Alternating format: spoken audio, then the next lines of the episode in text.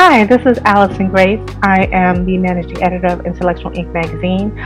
Today we will be speaking to uh, Washington, um, an amazing author, uh, former First Lady, um, inspirational uh, speaker, and um, just an all around great person who has been through uh, obstacles that one would not believe, but through faith and focus she um, has been able to conquer. So today we're going to speak to her about so many things that she has going on positive growth. Uh, I'm excited, and I hope you are too. Talk to you soon.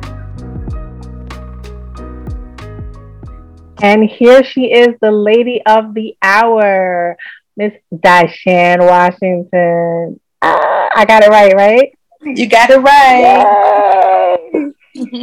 How are you?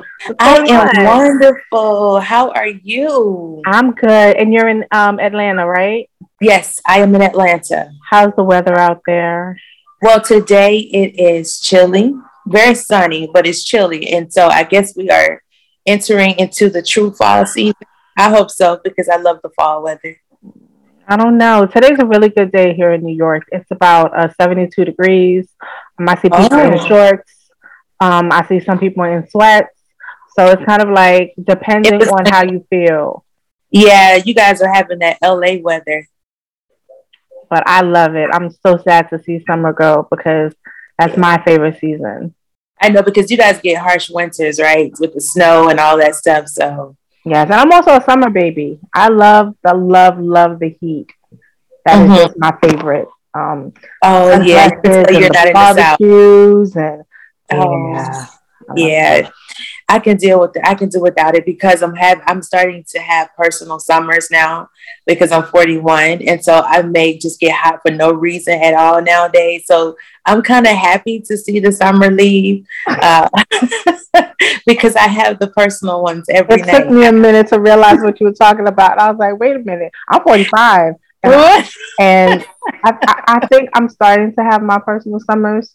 Um, mm-hmm I actually started that started with me probably a few years ago, but mm-hmm. um, you know, and, and that's something that I, I could definitely tell you a story about because it's whew, that I don't know. I'm trying God, to get God has reason. It. God has a reason yeah. for everything. Let me tell you, He has a reason for everything. So mm-hmm. let's jump into this. So, um, okay. for those that don't know, tell them a little bit about who you are. Oh wow! You know, every time I'm asked that question, I just I, I draw a blank because I, I so many different people, or I'm the same person, but I wear a lot of different hats. Let me say it that way. Um, but you know, probably to your audience, a lot of people may know me from being an author. Um, and you know, so I'm an author, I'm an entrepreneur on multiple businesses. I'm a pastor now.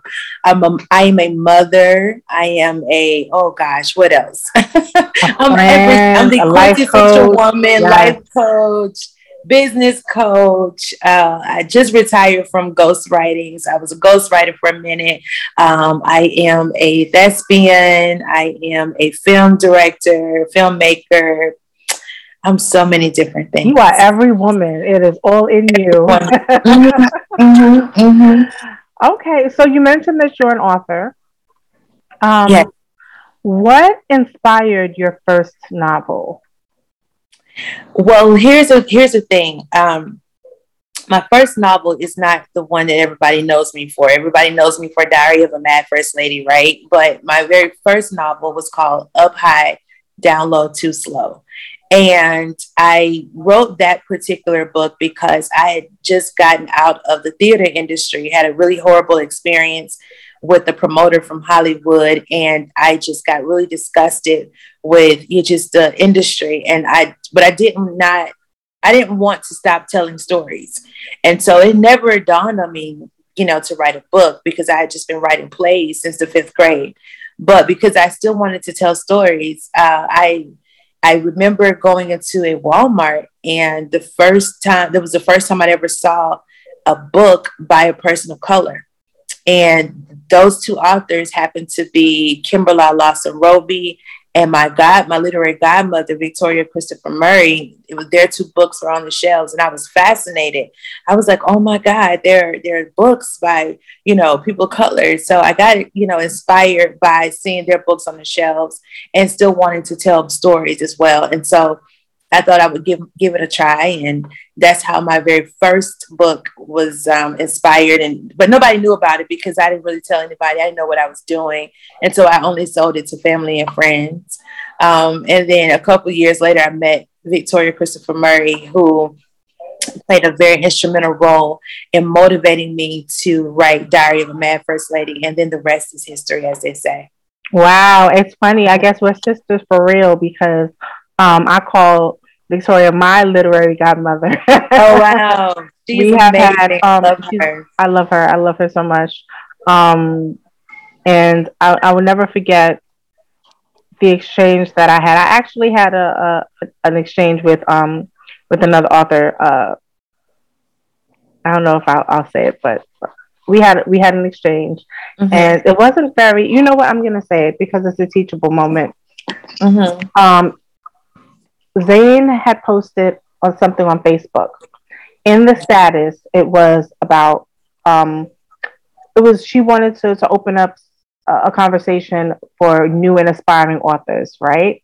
So she was asking um, how people are being treated in the industry. You know, are you able to reach out to people? You know, you mentioned you're a mentor. A lot of I know a lot of people are come to you at times, and um, you're open to it but some people you know in their industry are not very open to it and that goes mm-hmm. along the lines of authors a lot not a lot of veteran authors are open to speaking to those that are aspiring because number mm-hmm. one it takes time number two they don't listen and number three is just you know especially if you're someone that consults for a price mm-hmm. they they they cannot or are not willing to pay at that moment mm-hmm. so um the conversation was are, are our authors getting information that you know is well received? And and i said no no i, I don't feel like i can reach out to someone.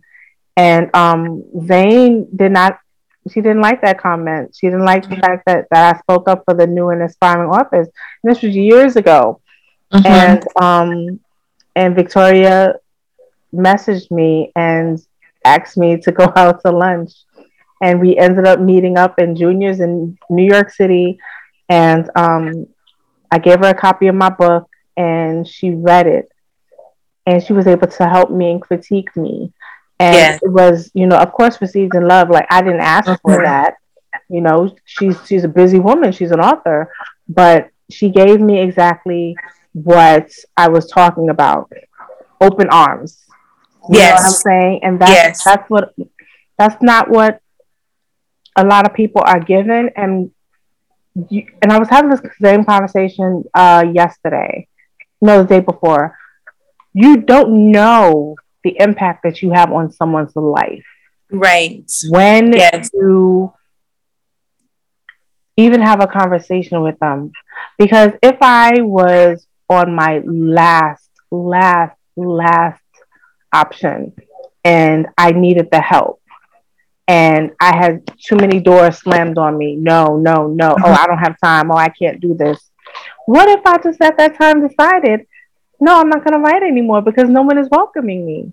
Right. You know right. what I'm saying? Mm-hmm. And shout out to Zane. You know, I, I, I love and appreciate her. Um, she she's very thought provoking. She's, she's, a very nice person. We've actually met.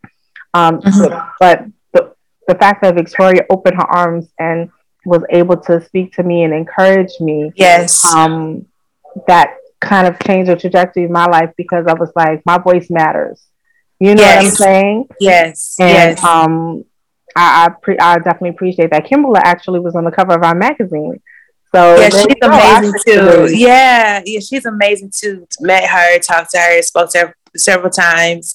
Um, you know, I remember when I got started, I didn't know anything. I just I just knew I loved telling stories. And so I was really embarrassed after writing the first book because when I got it back, you know, you self-publish, you don't know what anything's gonna look like. You get it back and you and I was I remember thinking this is not what their books look like in the store.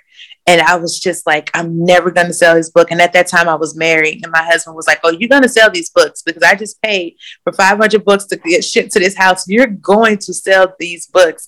And, and I, you know, I ended up giving them away later on. But Victoria was very instrumental in teaching me um, how to hone the craft of writing. She was like, You have a natural gift of, tell- of storytelling. You just now need to, you know, sharpen your skills. And so I became a student of the craft. She she motivated me to become a student of the craft. And I tell any inspired author, you know, you can be really good at telling stories. You can even feel like you're an amazing writer, but you are a student until you're not.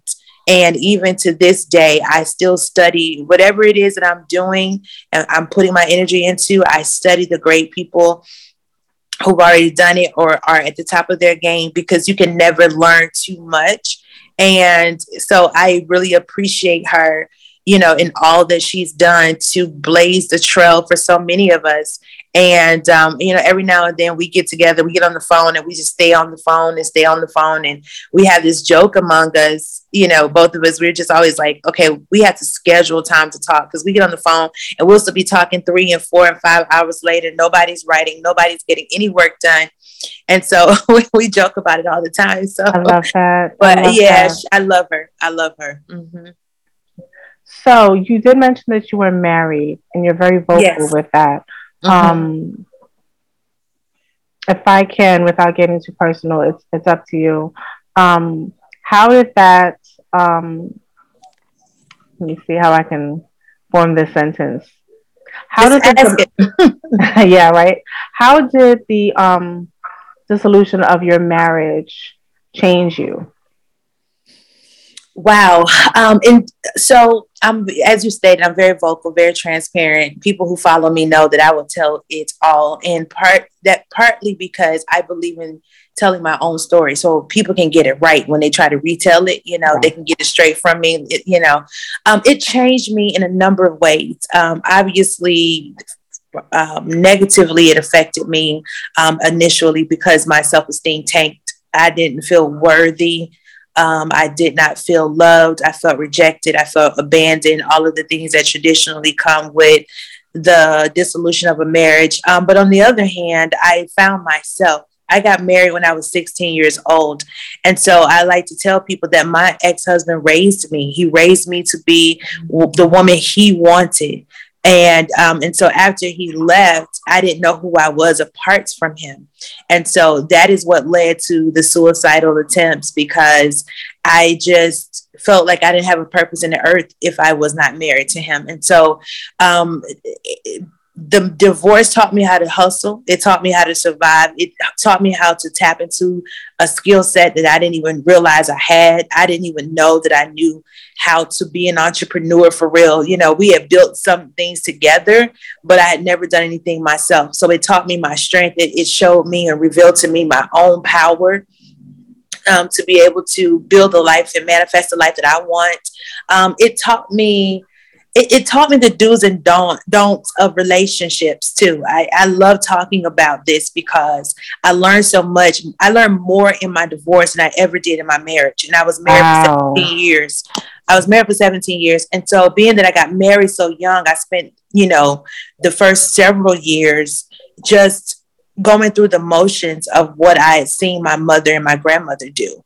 I didn't really understand what true marriage was and partnership and all of those things. And so after I got a divorce, I set out on a journey to not only discover me, but to discover um, the components of marriage that we don't talk about, that we don't teach, the things that we don't share with other women and other men about how to make marriage work, what love really is.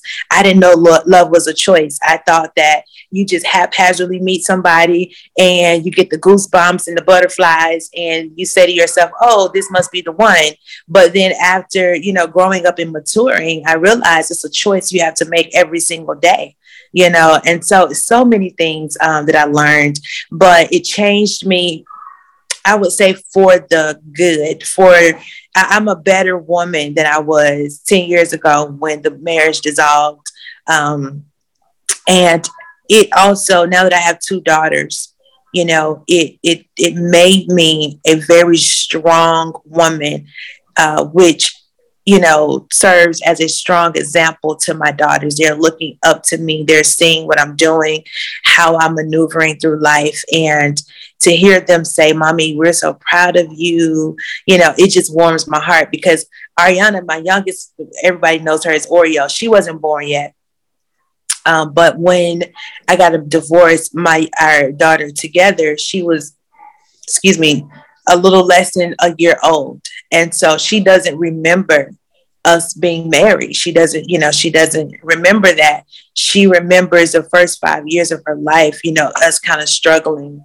Um, everything was rocky. Everything was, you know, vague. I didn't know what I wanted to do with my life. I didn't know how to survive. And so she's kind of been on that journey with me. And so to be on the other side of all of that now is rewarding because she can remember couch hopping with me and you know, sometimes sleeping in the car with me. Wow. She, she remembers a lot of that. It's, it's amazing because, you know, I would not have thought she would remember, but she does. Yeah. And so it makes it makes where we are now even the sweeter because she she knows mommy worked really hard to get us to where we are. That's amazing. Um, mm-hmm. the story is definitely one that that's inspiring and um, whew, uh, you've been through a lot, girl. You've been through a lot. You are a survivor for real, for real. Uh, mm-hmm. From this angle, you know, you look like Shanice, the singer right from this angle. really? yes, yes. I don't know. Maybe it's the hair.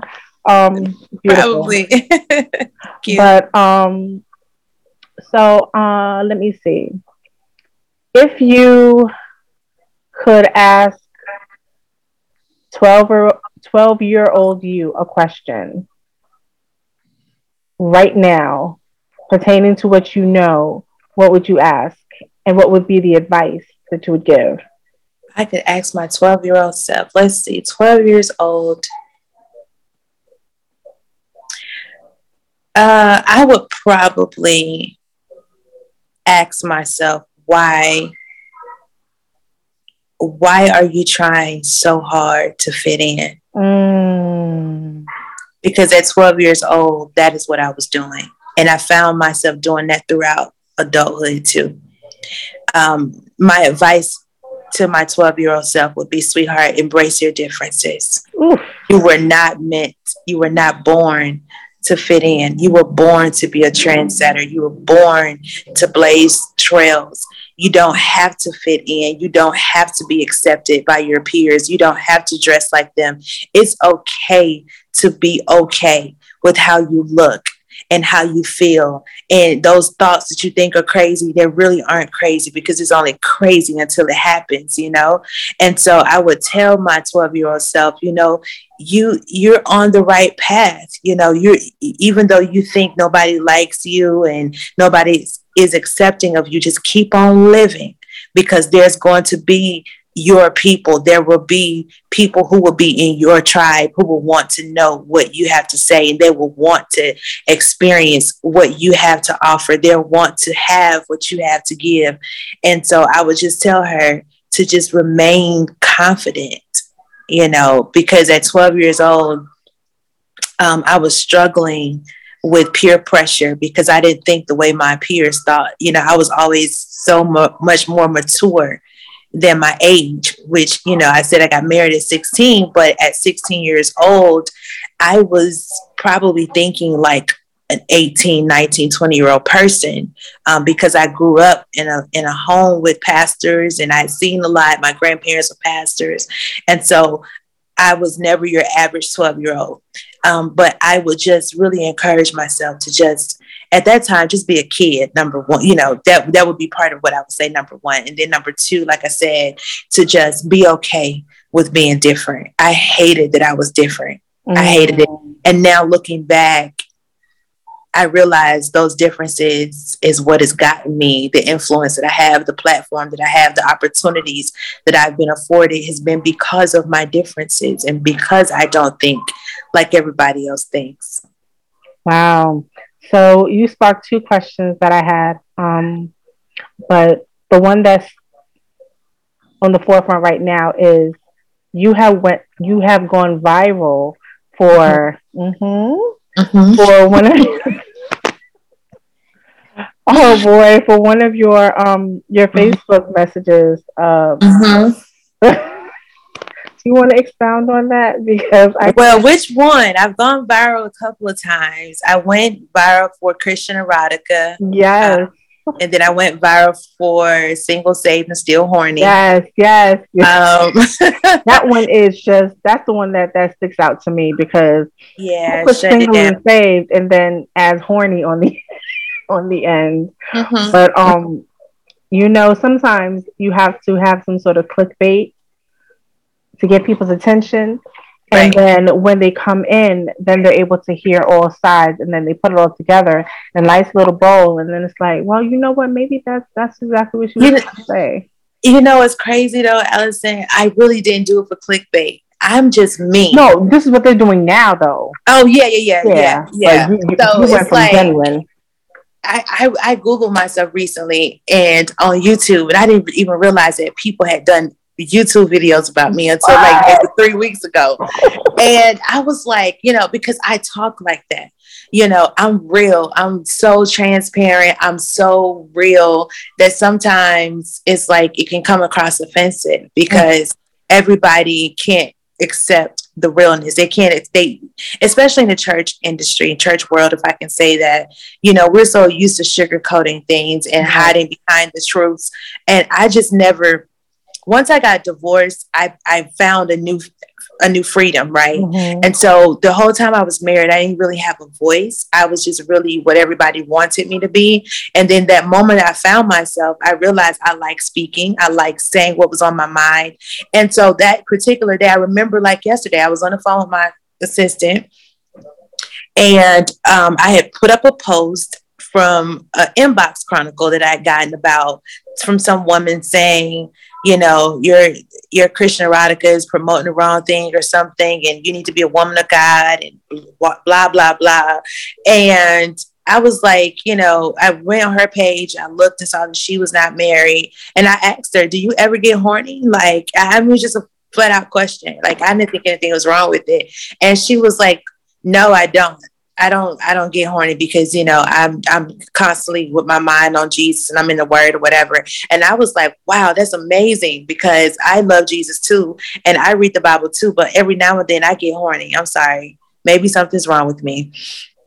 And so I told my assistant, I said, I want to do a symposium or, or, Facebook Live. I want to talk about this because I think people are living in denial that Christians are having sex or they're horny. Maybe they're not having sex, but they want to, unless they have some type of medical condition, you know. And I'm like, I was married for 17 years. And I know that my body did not get the memo and that I was no longer married. It did not get a direct message or an inbox, a text, or nothing, an email, nothing. My body was doing what my body does, you know, and there was no way for me to shut my hormones off. And I felt like people needed to have that discussion.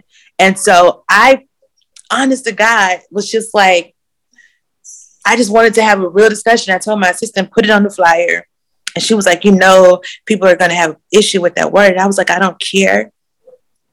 They don't have to listen. They definitely don't have to pay the seven dollars to hear what I got to say. Um, but just I want to go with it because it's real. And I really did not expect for it to go viral. I really I got a call from my my friend and she was like, you know, you're trending on Twitter. And I was like, me for what? And she was like, this symposium that you're doing is trending. It's all over social media. It's on the blogs. It's on Baller Alert. It's on Hollywood Unlocked. It's on Shade Room. And I, I promise you, Allison, I was so blown away. I thought to myself, these people have nothing else to do than to sit here and talk about me using the word horny, the word that we use behind the scenes all the time. I, I didn't get it. Like I honestly didn't get it, but I was happy for the exposure. And it cost seven dollars to have that conversation with me and, and people from all the way to Australia. I made some money off that. Nice. But do you know why they, they, they felt like it was offensive? Yeah, I understand why they felt like it was offensive. I'm from the church world. I'm third generation So yeah, I, I totally get why they didn't want to use the word horny, but it's the same reason why Christian erotica went viral because they didn't think Christian and erotica should be in the same sentence when the word erotica derives from the Greek word eros, which is a form of love.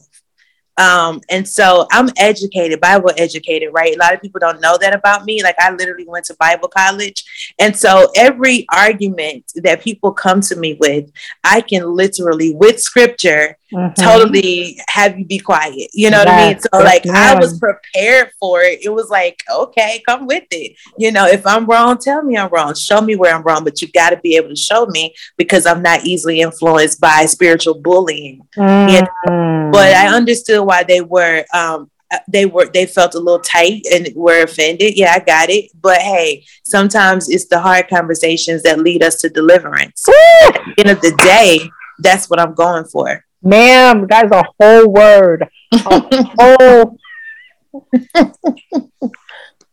I need to drink. oh my lord! Need a moment. Can you say that again, please? I said sometimes it's the tough conversations that lead us to deliverance. Yes. Some people don't get that. Mm-hmm. Mm-hmm. Like I'm literally saying I'm about to cry because the tough conversations are the ones that resonate the deepest. Mm-hmm. But it only works when you listen with your heart. You can't just listen yes. with the ear. You yes. have to listen with your heart. Mm-hmm. You have to literally take in and understand through your soul, your spirit, your being, not your physical ear, mm-hmm. exactly what's being said, because that is listening to respond, not to comprehend. If that was a person, right. that is exactly what that is, because uh-huh. people, you know, people like to go back and forth. People like the debate. It's like ping pong. They love to catch and receive and, mm-hmm. and throw it back. But other people, kind of like you and kind of like me, we take things, we hold on to it, we analyze it, we take a look, mm-hmm. we take a piece of it, put it down, mm-hmm. mm-hmm. give the rest back. You know what I'm saying? That's that's yes. that's taking taking the meat and throwing away the bones. Mm-hmm. Sometimes things don't don't resonate or or um apply to certain things, but then the rest of that, you have to say, okay, well, maybe this is what she meant, and this is what was said, but I'm gonna take that because that is just that's a good good point, mm-hmm. and I'm gonna hold on to it. But everything else, I'm, I'm gonna get back because that does that doesn't apply to me. People right. don't think like that, and right. you know, I, I appreciate your honesty. I absolutely do because I grew up in the church. Mm-hmm. And, um, you know, there were times to be absolutely transparent when I listened to the messages about, oh, you gotta, you gotta get your husband, your husband's coming for you, and blah, blah, blah. But then when there were men in the church, they were literally vetted by leadership mm-hmm. and picked up. And it was Joe was for Sarah, Mark was for Betty. Mm-hmm. They, they, couldn't switch or intertwine because this is the person that the that God had for you. They right. picked you. you couldn't go out and you couldn't date anybody else outside of the church. You couldn't bring a man in because they looked at him like, "Why are you here? This is not the man for you." It was almost kind of like an arranged marriage type thing. Yeah. And that left a lot of women socially awkward. That left yeah. a lot of women um, wondering, does he really like me? Mm-hmm. Um, how will I know? Like the Whitney Houston song. Mm-hmm. Um, because they did not know how to date. They did not know how to recognize red flags. Right. And they were marrying these men mm-hmm. that God had for them. Yes. Because it was arranged, vetted, and set up by the leadership. Uh-huh. And these men were being perceived as absolutely amazing when in fact they had deep, dark secrets. Yes. But because they could not, you know, um, be vetted properly or or or they couldn't really do, you know, their own type of background check and they weren't they were very unsure, they were left in very uncomfortable situations. Uh-huh. Um, growing up in the in you are you are basically a preacher's kid, a PK. Mm-hmm. Um, how did that affect you going forward with with your marriage and and your dating life, if if if that even you know applies? Well, well, you know, I was raised sheltered. You know what I believed to be sheltered at that time. I did not understand my parents were trying to protect me um, from life. You know, um, I did not understand the pressures that they were under trying to raise the perfect kids because we were the PKs, you know. I didn't get that until much later in life, but I didn't really have a dating life. I got married at 16. So I was able to maybe go on a couple of dates, but for the most part, you know, whatever dating I did was what the guy ended up marrying as a kid, pretty much. Um, initially when I got married, I was trying to be my mother and my grandmother. Mm-hmm. What they I was trying to emulate them and you know mimic their behavior, what I saw them to be as first ladies of churches, you know, and married to the pastors. And so it was you know very influential. My my upbringing being a PK was very influential going into marriage and beyond. You know, I I I'm very open by saying when I when my husband left, is when I started to live. That's when I started to like understand life, the real life. I, I didn't know I had lived in a bubble for 20 years, almost 20 years with this man. I, I just really thought life was just whatever it was, we had made it. So when I got into the real world, so to speak, it was like, oh my God, people do that. Oh my gosh, you know, like it was so fascinating to me. So after he left, I became an alcoholic because I had never had a drink in my life, right? So here I am 30, uh, years old having a drink pretty much for the first time and kind of liking that feeling, liking the fact that I could drink this and go to sleep and totally drown out my problems and pretend that nothing in the world is wrong. I was like, okay, yeah, can I do that again tomorrow? Wow, I can do that again. I can go get these apple martinis, which is what I became addicted to. And then having been married, obviously I didn't have experiences with other men sexually. And so then I became a bona fide hoe you know, it was like, okay, so I like you and you like me and you want to do it, I want to do it too. Let's do it. And nobody's going to say anything about it. so I think I lived my life backwards. Like the things that people did in their late teens, early 20s, and college, you know, getting that experience. I didn't have that. At 17, I was a pastor's wife. You know, 18, I was a first lady. 25, I was a pastor. So I lived all these years when my peers were out there living their best life, I was out there doing installations and church programs and banquets and stuff, right? So after um, you know, he leaves and I just kind of went, wild. like I just didn't know how to have these freedoms because I had never had freedom. I went from having rules and restrictions at my parents' house to being married and having rules and restrictions within the confines of a marriage to, to just being free to go do what I want to do. And I was like a horse out of a stall, you know. I just went for the races. I was like, yes, let's go. Let's do it. If I could try it, yes, let's go. And so, I mean, it for it took a while for me to not look over my shoulder because I was so accustomed to being in Atlanta, everybody knowing me as Pastor D or Pastor Di, Lady D, Lady Di, and I would just have to be really careful. And then I went from that to not nobody caring who I was. Oh, I was living my life, honey. I was. Li- li- listen, I was living my best life. When going back and forth with these, you know what? I was happy, you know, until I wasn't. Mm. Until I crashed.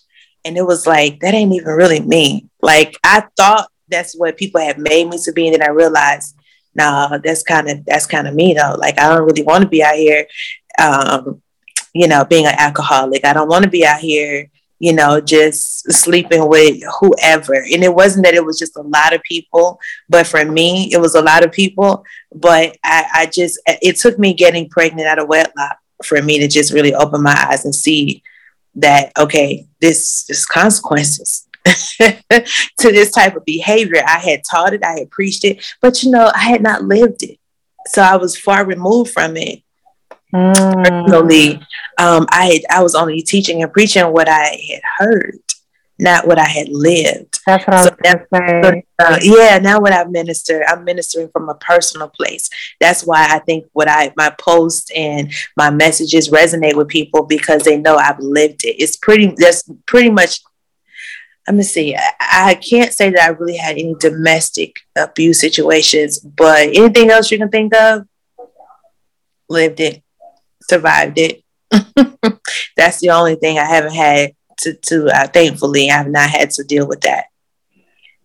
Whew, that's heavy, but uh, heavy is the head that wears the crown. Yes. And you are an absolute joy, and you have been through so much, so inspiring. Um, so the next thing that I wanted to ask you was, with everything that you've gone through, and you have been through a lot.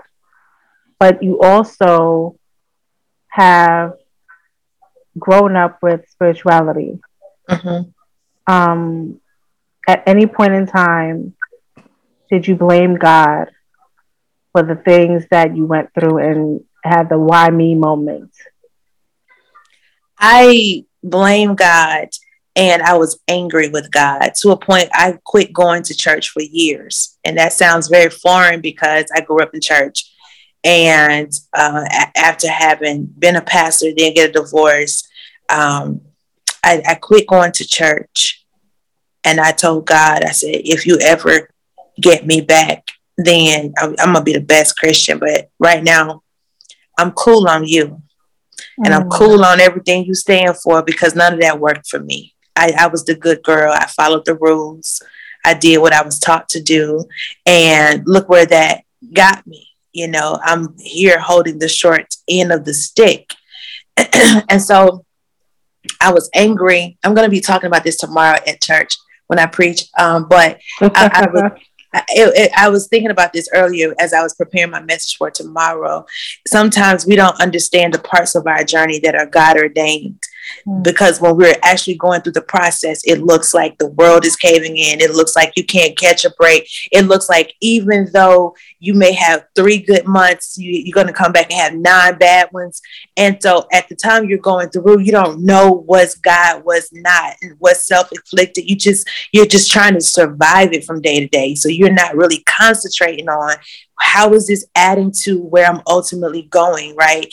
And so God was silent he wasn't speaking. He was, it seemed as though he was allowing one bad thing after the other to happen to me. And I'm just like, God, when do I get a break? And, and every time I would see a, a, a beam of light and I go towards it, by the time I got to it, it disappeared. And I could not understand that and did not understand that I was going through a divine journey um, that was ultimately going to lead me to as you'll probably hear me say tomorrow, the palace, I'm preaching about Joseph. And Joseph, Joseph, we know, goes through the pit stop, and then he gets a break, and then he ends up dealing with this her, his boss's wife, who is just hell bent on trying to get him to do something. And Joseph is like, Look, I got it good. I don't want to mess this up. I'm finally at a place where I'm content. Okay, forget the dream. Forget about I had that dream. I just want to be content. I'm not in the pit. I'm not in slavery anymore. I'm, I actually got a good job. And then all of a sudden, his life is t- turned upside down and he finds himself in another place of bondage, which is the prison. And so, all of these moments, though, were divine because each one of those steps led him to where he be, ultimately became ruler over everything. And so I was angry with God because I could not see or I did not understand how I could be a good person, how I could try my best to treat everybody right, how I could do my do my darnest to please God, and then this is where I end up. So I stopped going to church. Um, I stopped. I, I I didn't want people talking to me about the word. And God forbid any prophets try to come around me and you give me a word and you know god told me to tell you. I was and i remember saying one time can god just do one thing he already said before he add on to what what you what you say he add on to it? Can he just go back and do something he already promised me? Because right now i'm not seeing none of that. So i don't want to add on no more promises. I don't need another word from god. If he could just do one of one of the other words from like three years ago i'll be happy you know? And so i was so upset. And I it, it took a while. I'll be honest with you. It wasn't one of those moments where I woke up one day and said, "Okay, I'm just going to get back to God. I'm just going." No, I, it was literally a process back. It was me being reacquainted with what I know God promised me. And see, a lot of times when we go through the pit, when we go through the prison, we lose contact with the dream we lose we lose our excitement for the dream. We lose our hope for the dream. And so then you build a life based on the hand that you were dealt.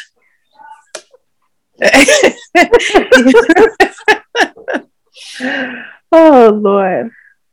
And so um that's what i did. And then one day i was like but i know but i know this was my dream. I know what god promised me and I had to take one day at a time, one step at a time. And I, what it did was it made me conscious of every decision because I'm like, is this a distraction or is this a necessary step to get to my next place? If you ever figure out how to identify those distractions versus the necessary steps, then you'll never be confused as to which way to go in life. Yeah.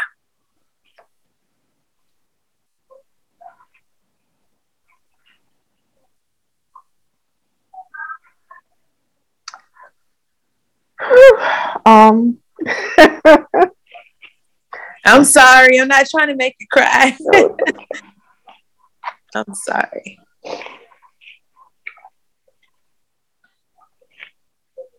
Oh my God. Yeah, we settle for versions of the dream. After it takes a while for it to happen, we settle for versions of it and we make ourselves content. And we say, you know, that's okay. I don't have to, I don't have to have all of that. I'll just I'll just do this. Who, you know, why did I even think that was possible in the first place? Why did I think I could do that? You know. So I'll just if I can just do this right here, then I'll be satisfied. I'll be content. But inside, there's something that's pushing you or pulling you, saying, no, this is not it. There's more, there's greater, there's bigger. Yeah. Oh my God. Mm-hmm. Mm-hmm. So I had this conversation yesterday with um with a friend of mine. I just went through um, a very, very, very severe breakup mm-hmm. um, after being with somebody for four years. And mm-hmm. exactly what you just said a few minutes ago was what I told her. I knew that he wasn't the man for me, but mm-hmm. if he gave me this much, it was enough because I had such a glimmer of hope mm-hmm. that if he could give me this much, mm-hmm. then everything else you'll fix that. You'll work right, on that. Right. Mm-hmm. mm-hmm. And I knew, I knew for a fact that this wasn't this wasn't the man for me. Mm-hmm. But I was holding on to a dream, mm-hmm. literally. Mm-hmm. And it's um it's always uncomfortable especially when you know the person or you think you know the person, you've known them for a long time. Mm-hmm. So it's kind of like, well, they're my friend. They wouldn't do anything to hurt me. Blah blah blah. But it's the ones that that that know you. They always hurt you the most or the worst. Oh yeah. And um, I actually have a tattoo that says that um, only those you trust can betray you. And I definitely trusted that person. Uh-huh. And um, I don't hate him. Uh-huh. I don't hate, you know, I don't hate him because the signs and the symbols, the, the things that he put in front of me, the representative that he showed me, it was there. Uh-huh. But I didn't want to see. I didn't want to see who he was for real. Uh-huh. So um, uh-huh. that that resonated, and I know for a fact that that was that was something that it catapulted me the first time because I wrote a book about it, and I know that me being able to speak about it now is kind of like a pushpin. Like I know that me being able to talk about it this time and the finality of it, it will be able to push me beyond and help somebody else get uh-huh. through the same thing because um, this time around it was more severe. It was definitely a severe breakup. It actually affected my mental health uh-huh. uh, because I had that going on and other things like work uh-huh. and friendships. So it, yeah, it was. We feel a pandemic was isolated for a while too. Yeah, for normalcy, yeah, I get it. So I spiraled and um, I tanked. Mm-hmm. I tanked. I tanked. I don't know if um. I don't think anybody. I don't think anybody knew, but it it really really affected me. And then I found myself like I, grew up in church, and you know I don't have a I don't have a church home right now, mm-hmm. and hard during the pandemic because at the very moment I said, you know, I need to find a church out here in New York that I actually want to go to. Um, that's when the pandemic hit, and then they weren't doing anything. Churches, the churches shut down. Right. I was like, you're stuck. But um, well, you can be an e member at the Love Church. Oh, you find a local yes, church. Ma'am, yes, ma'am, yes, ma'am, yes. And um, we're gonna get to that because I we definitely need to talk about that. But um, it was it was at that point when you know I found myself having conversations, and you know I, I say that I talk to myself, but those that know me, they know when I talk to myself, I'm really talking to God. Uh-huh. And sometimes you have to verbally cry out to Him. Uh-huh. And it's not like he doesn't hear you. He hears uh-huh. you. He always hears us. He always hears us. But we have to cry out to him. And I found myself doing that in the shower and mm-hmm. I had the best conversation in the bathroom. I don't know. It's, maybe it's, it's the acoustics. uh-huh. Uh-huh. But I definitely was crying out to him. And um and it was at that moment when I realized something has to change. I can't do it anymore. Right. I have to. I have to. Um, wow. Whew. It's deep. Okay. now, about your amazing, amazing journey with the Love Church. I know that it has gone through. Um, first of all, the, the, the name of the name alone is is one that is so welcoming. Whether you whether you say the name out loud, the Love Church, or you you know go by its initials, TLC. Yeah, mm-hmm. like you, you get can, it. you can't run from it. The the love is there. Mm-hmm. Um, eh, tell me more about it. What what what made you oh, decide to get back, even though you never left, but get back and establishing yourself um, as a pastor? Yeah, so when I got a divorce, you know, our church that we had at the time was called Agape Global Church. Agape meaning the unconditional love of God. And so it was so um, significant to the purpose that my ex husband and I felt we were brought to the earth for, which was to love people. And we had established that when I was 17 years old. We were riding one night and, and, and I told him, I said, I'm here to love people. I know that's why God put me here. I had no idea the challenges that I would face where it would require me to love, even though it hurt, you know. But then after we got a divorce, I, as I said, I spiraled downward. But I had an opportunity to do a project for Bishop uh, Jakes, and this was 2016 or 2015. And I remember sitting in Publix, which is a grocery store here in Atlanta, um, the parking lot of Publix, and I heard God say to me, Your purpose didn't die with your marriage. And I just, I broke down, I was crying, and I was like, Oh my gosh, you know, wow type thing. And so that was a moment where I realized that at some point I would go back into ministry. And so then in 20, 17, I was I announced that I was getting ready to do the Love Church. and I was like, I can't run from this anymore. I got a vision for it. And then I got deterred off my path, um, listening to other people. And I got deterred. And, and in hindsight, I think it was a divine uh, thing because I have learned so much in four years. And, um, and and I did everything I could. I moved to LA trying to run from it. I got involved with somebody else's ministry, trying not to do it. And I was just like, okay, God, this, it was literally June of this year that I said, okay, God, you got my yes.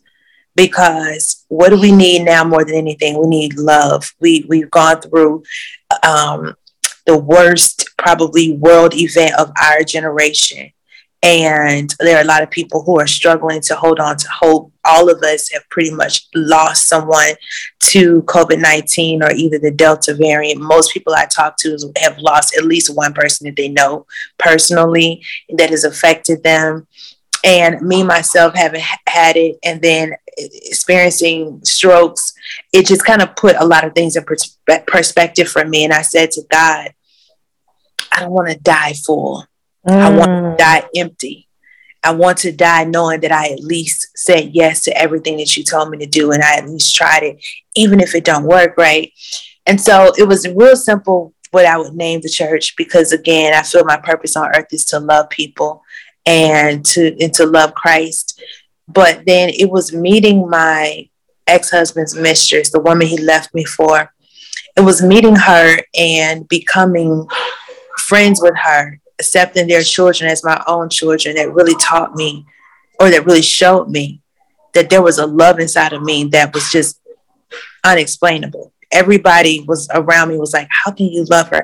How can you treat her? It was it was it was that moment that i met her that i recognized that i was in a test. God was testing me. Can you really love everybody? Can you really love anybody no matter where they come from, no matter what they've done, no matter what they've done to you, can you really love them, show them the love of God? And so I said to her the first day we met, I said, I'm here to finish the assignment that my ex husband left where he left off at. I'm here to finish it. And we were no longer married. Uh, they were they had just broken up. And even when I was saying it to her, I'm thinking, I must be crazy. Like I'm I, I don't even know what I just said, you know, but it was, I just felt like that was what I was supposed to say. And um, she's, she's, she is now a member of Love Church. She actually relocated to Atlanta to be a part of the church. Um, girls, I'm on an interview. My daughter is behind Hi, me. no, no, no, no, no, I'm on an interview. Literally live. Please go away. Thank you. I guess I've been on this too long. I'll be off shortly. Yeah, I'm not gonna hold you too long. I'm sorry, what? I won't be on much longer. Give me five minutes, okay? I'm sorry, y'all. I'm being a mom. It's okay. And, and a babysitter. It's okay. um, but I always use that example because that was probably the most one of the most difficult test of my life to be able to love the woman who at one point I blamed for ruining my marriage, ruining my life. Mm. Ultimately, that is the reason why I got a divorce. That was the reason why I quit pastoring because our church dismantled shortly after that. All of the blood, sweat, and tears that we put into that ministry came to nothing. Um, I became bankrupt because of it, homeless because of it. All of these things happened because of that. And to be able to embrace her, you would never know it now because again, you know, she's on the board of directors at my church, and um, it's a it's a it's a physical example of what agape looks like, and so I feel as though I have been called to love people, and so my prayer every week is not for God to help me to preach better, but it's to help me love better.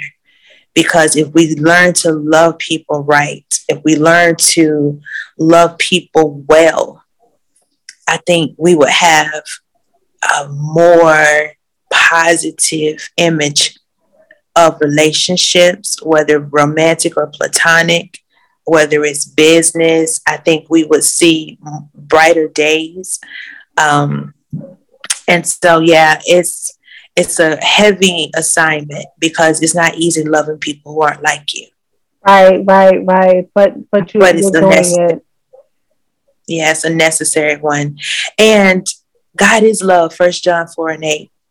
Yes. He is love. You can't say you know God and you don't know love. Mm. And you can't say you love God and you don't love people because that he's the personification of what love is. And the goal, only two commandments that Jesus ever gave us was to love our neighbors as ourselves. Oops. Uh oh, I, I think I lost you. Uh oh. No, wait, I see you. You see me? I see you. You see I think me? somebody, okay, I see you. Somebody was trying to call me. Oh. Okay. Oh, wow. Okay. Um, been a very good conversation. I didn't even realize we were talking this long. I swear. Now I know why Victoria has to has a chunk of six hours. Yeah, we have to have an agenda when we talk. Like, okay, we're gonna talk about this, talk about that. Yes, yes. I, everybody says I'm easy to talk to, and so you that are. could be good or bad. That could be good or bad because I take up all your time. But no, I have no. thoroughly enjoyed the conversation. I and really I have. you you have um if if if I didn't say it before um I, I totally I absolutely appreciate you. I appreciate you speaking with me today. I know that this is even though um, we're not strangers. To, we're not strangers to each other um, online. This is our first time meeting face to face, and it's absolutely a pleasure and a joy. And um, you are a mom, you are a businesswoman, you are wanted, and I feel like I've taken up so much of your time.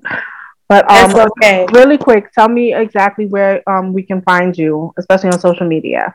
Yes, I'm on all social media as I am DiShan. Um, that's Instagram, Twitter, DiShan Patrice on Facebook if you want my personal page. Um, the Love Church Atlanta is our church page. We'll be streaming there tomorrow um, and every Sunday at 9 a.m. 9 a.m. Um, yep, 9 a.m. Eastern Standard Time. And then DiShanPatrice.com and TLCAtlanta.org are the two websites where you can stay connected to me and what I'm doing, what I have going on. Awesome. I really, really appreciate you speaking with us today. And um, thank you for having me. Of course. And I definitely look forward to, to, to meeting with you again. And when I'm in Atlanta, I will look you up. Yes, please do that. Keep in touch with me. Absolutely.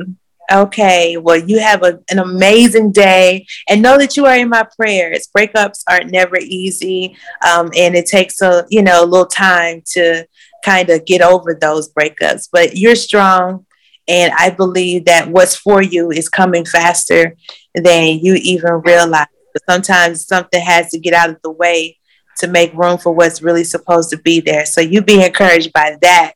Oh, Jesus. Just be open. Be open. Give yourself an expiration date on your pain and be open. Be open. Yes. I, I will. I will. Oh, Lord. You go preaching to me, ma'am. I can't listen to that. You have made me cry already.